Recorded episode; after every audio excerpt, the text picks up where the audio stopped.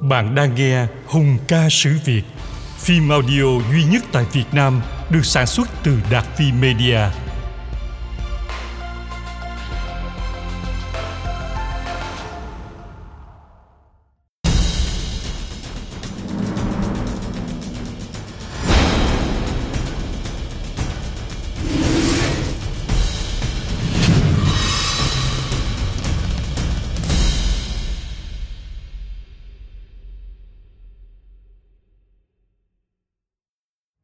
Rồi đến một ngày nào đó Qua ba đời, bốn đời Đám con cháu này sẽ quên mất đi tiếng nói Phong tục tổ tiên.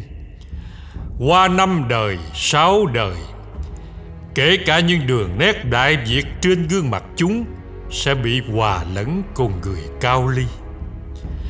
Qua chín đời, mười đời Mây chuyển gió dời Trời đất thay đổi có thể chúng sẽ quên luôn tổ tiên mình là ai.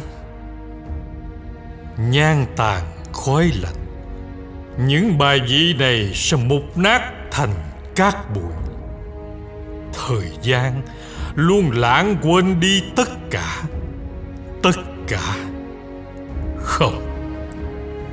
Không. Ta Lý Long Tường này, Thất hoàng tử triều Lý không cho phép điều đó xảy ra.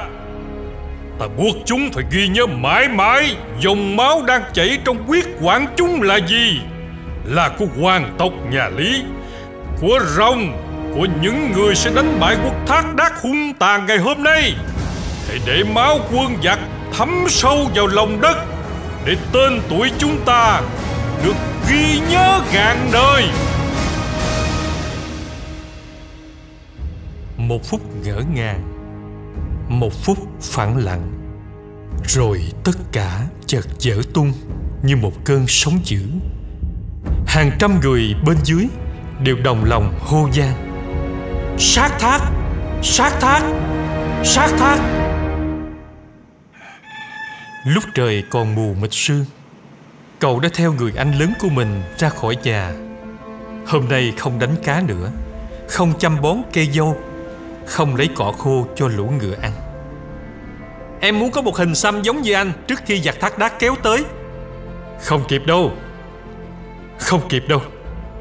Cậu cố bám theo người anh lực lưỡng của mình. Hai hình xăm dao lông sau lưng, Một hình xăm thuồng luồn trước ngực.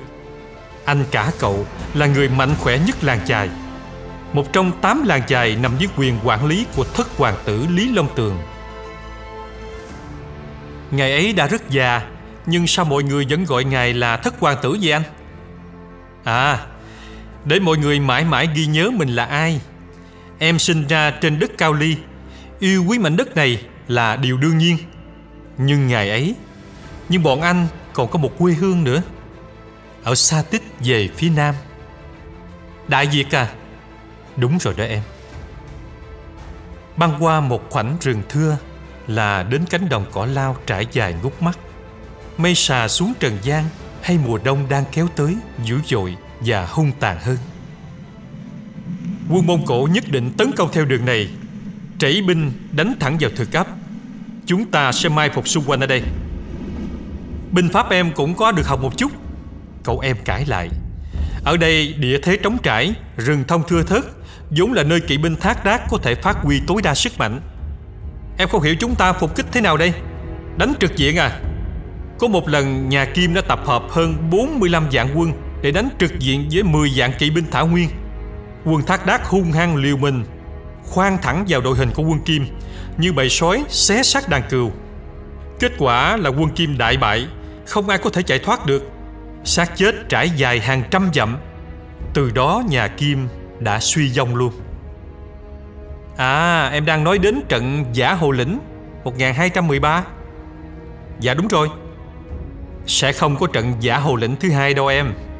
Lần này chúng ta, Đại Việt sẽ đánh bại Thác Đác ngay trên Thảo Nguyên, Ngay trên niềm tự hào của chúng luôn. Người anh vừa nói, vừa quẳng cho cậu em chiếc xẻng Và chỉ về phía những nhóm người đang đào đất. Nào, Chúng ta cùng đào thôi. Ủa? Đào gì vậy anh? Chiến hào của chúng ta, Nắm mồ của quân giặc. Ngày mới bắt đầu bằng việc đào đất cũng không tệ. Cậu thỉnh thoảng lại ngồi nghỉ mệt trên mô đất cao. Cố hình dung mọi người đang làm gì? Chiến hào ư? Một chiến hào hình vòng cung trải dài từ đỉnh dốc này đến sườn núi đằng kia. Đủ rộng để năm sáu người đứng thành hàng ngang. Đủ dài để chứa hàng ngàn người.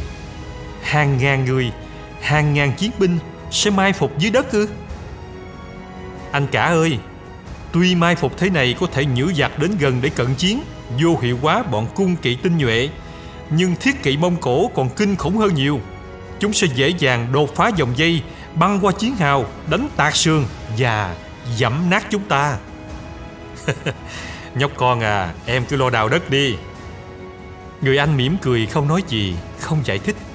Hàng ngàn người nơi đây vẫn tất bật làm việc. Họ hoàn toàn tin tưởng vào kế sách kháng địch của thất hoàng tử Lý Long Tường.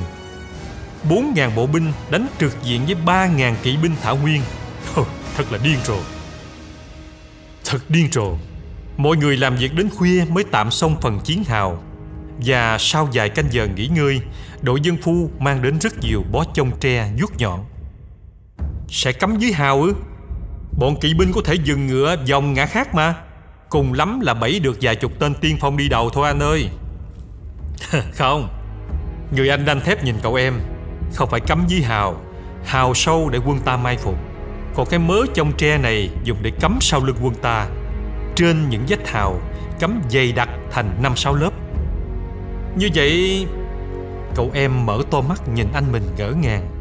Đúng, Như thế kỵ binh của chúng không thể phá dây Không thể đánh tạc sườn và chúng ta cũng không có đường lui.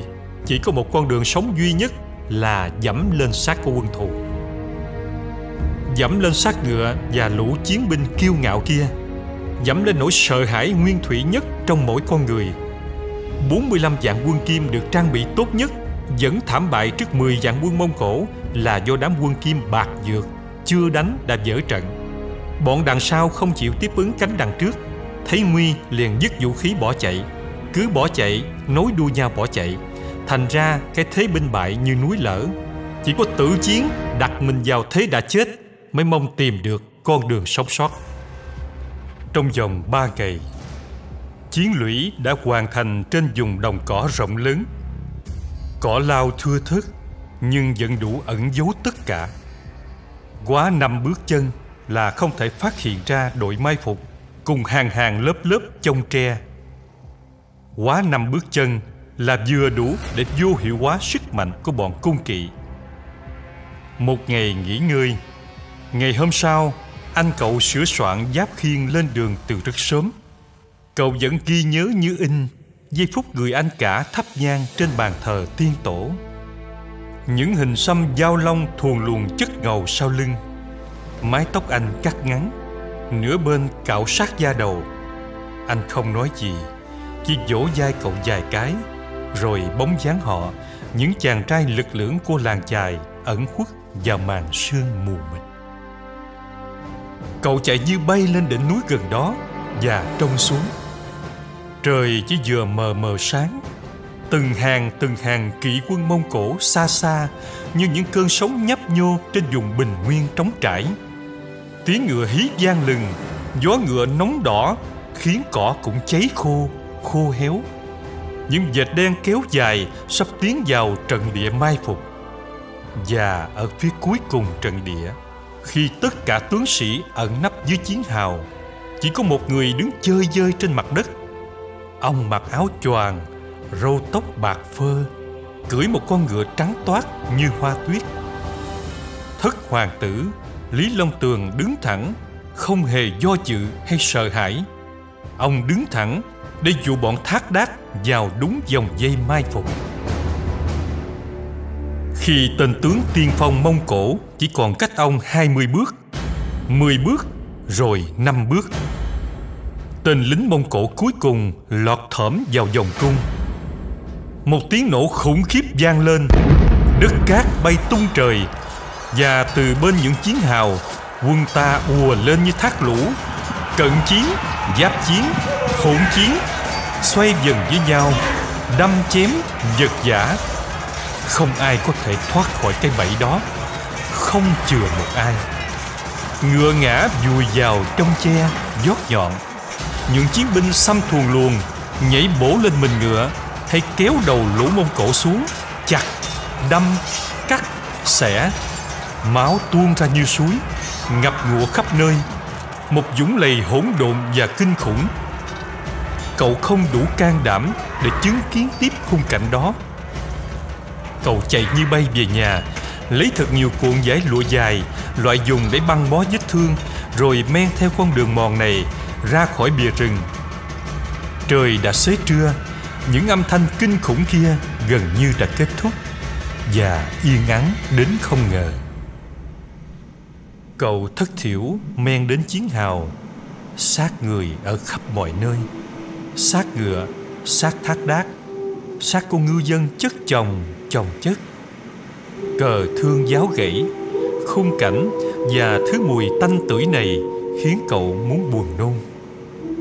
Cố kìm cảm xúc lại Cậu dũng cảm bước tiếp Bùng trộn với máu tanh nhão nhoẹt. Vất vả lắm Cậu mới lội được qua đoạn chiến hào.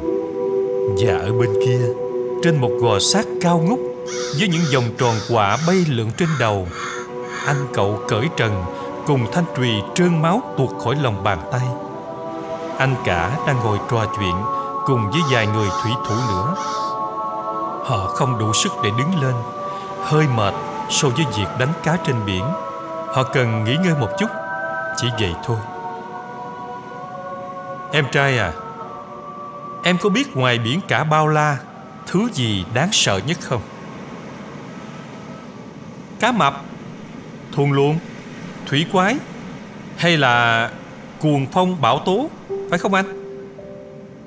Người anh dung trùy đuổi bầy quạ đi. Chúng cứ bay xoay dần trên đầu Như một đám mây hắc ám. Núi sát chất chồng ngăn cách hai anh em. Chỉ cần lội qua một đoạn hào nhơ nhớp máu bùn nữa Mùi tanh sọc vào mũi, tởm lợm Và ruột gan nát bét dương dãi xung quanh. Không. Người anh trừng mắt, Rồi xoay ngược ngón tay Chỉ thẳng vào ngực mình. Thứ đáng sợ nhất Là ở trong này. Là con người à? Là nỗi sợ hãi của con người. Trận chiến trên vùng bình nguyên đó Thật ra chỉ là trận mở màn.